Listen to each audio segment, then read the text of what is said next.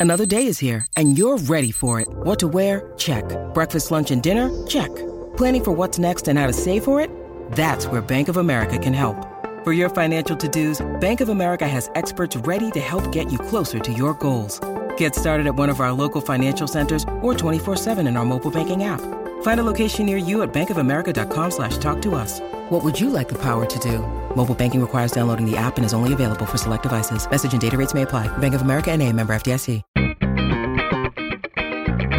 Hey everybody, welcome to The Smattering. I'm Jason Hall, joined by Jeff Santoro. Jeff, we are going to talk about Shopify, the former e-commerce darling. Is it the future e-commerce darling? That's the question.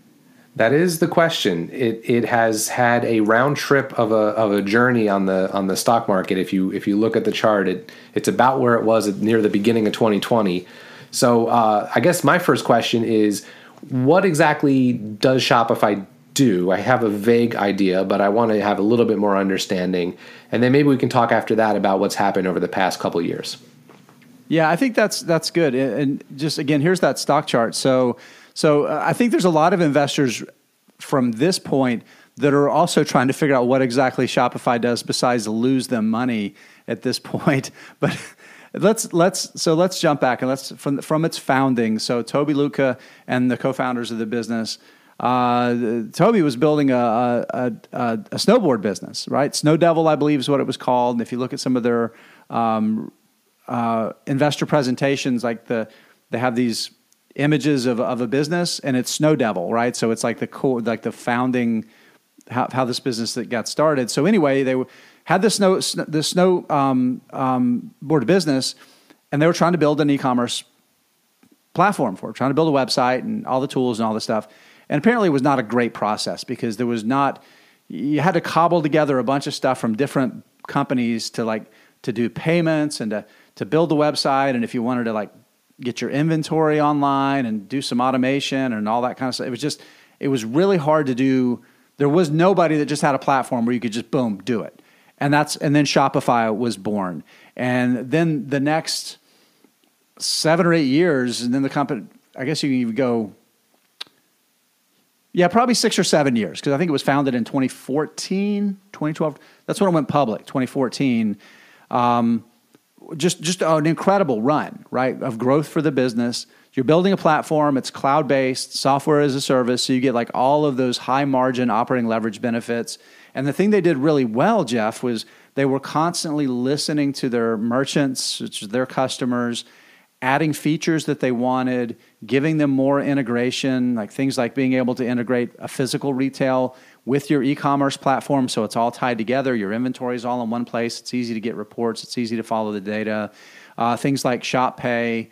So if you're a shopify website um, there's a little button and, and, if you've done business with shopify somewhere else before you can click on that shop you know shop pay thing and you don't have to put your your information on that website it just automatically carries it over so like all of those things that reduce friction for buyers and make it easier for merchants to compete against the Amazons and the Walmarts of the world.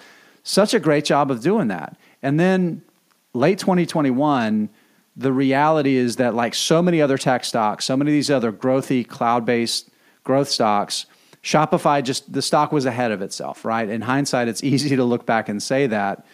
But there's another factor at play, Jeff, and that's the reality that Shopify has started to evolve and transform away from just that core high margin software as a service business that lives in the cloud that you can get incredible operating leverage and really really high profit margins to a business that also is going to operate distribution centers you have to deploy a lot of capital to build them you have to staff them and those those things are going to change the economic model of the business right and they're going to weigh on its return profile and i think a lot of investors number one just question the viability.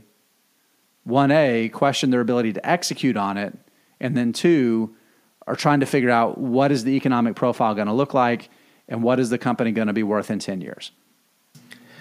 So, if I have my history right, this is a similar transition that Amazon made over the course of its history, where it was it it started out doing the e-commerce piece that we all have become familiar with, but over the past you know decade or two, they've really built out the um, distribution network and the and the fulfillment. So that's how we can all get everything delivered to our house in one or two days. And so, if Shopify's doing a similar shift or going through a similar shift, do you feel that they have enough of a lead, kind of like Amazon did, to be able to get through that, or do they run the risk of um, losing some ground to some other websites that are helping uh, shoppers as well. Like I know Wix and Squarespace do some similar things too. Like is that a risk for them, or do you think they had enough of a lead when they took this shift to kind of get through it? So I, I think there's it's a little bit different situation for Shopify today than it was for Amazon. I mean, if we're if we're honest and we look at Amazon, it was always competing, right? Because always competing when you're in retail, you're always competing against whoever's selling the same good, whether they're selling it in the bookstore on the corner or it's Walmart in their books section, or now it's Best Buy with Electra, and all like all of the things that they have now. They they were they were always competing against somebody, but they were competing with themselves more than anybody else to quickly like do a land grab, right? So the difference now is that everybody's doing this too, right? Walmart is doing a big e-commerce push.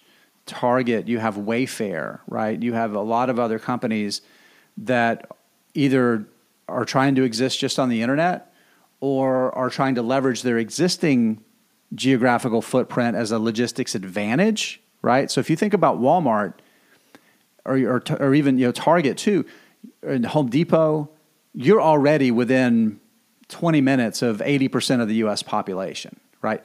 You, all you've already got all you need is the last mile, right? If you're a small business that's a Shopify um, merchant and you're in Dubuque and you have a customer in Tennessee, Shopify still has to proliferate all of those logistics endpoints, right? So it's it's very much swimming upstream against a lot of competition to do that. So I think that's different. And again, Amazon had to start deploying those physical locations from the beginning of its journey, right? And for for Shopify, it's it started the other way around. It deployed the tech stack first, and now it's doing the physical thing. And then with Amazon, the tech stack is now Amazon Web Services, right? Which is its high margin business that is its fastest growing part of the business that is its growth driver today, right? So it's kind of almost like an inverted thing thinking about those two businesses. How has it changed the way I think about it? This is one of my favorite companies, one of my favorite companies to follow. I think it's the most interesting. Consumer commerce is gigantic. And by and large, this is still mostly a US based company. It does some business internationally, but still the bulk of its business is, is in the United States. And that means that there is a massive long tailwind of growth for it because small and medium sized businesses are always going to be a major source of this sort of commerce. And there really isn't anybody that's doing the full, the full kit, right? Including the, the, the fulfillment and the logistics offerings for those small businesses.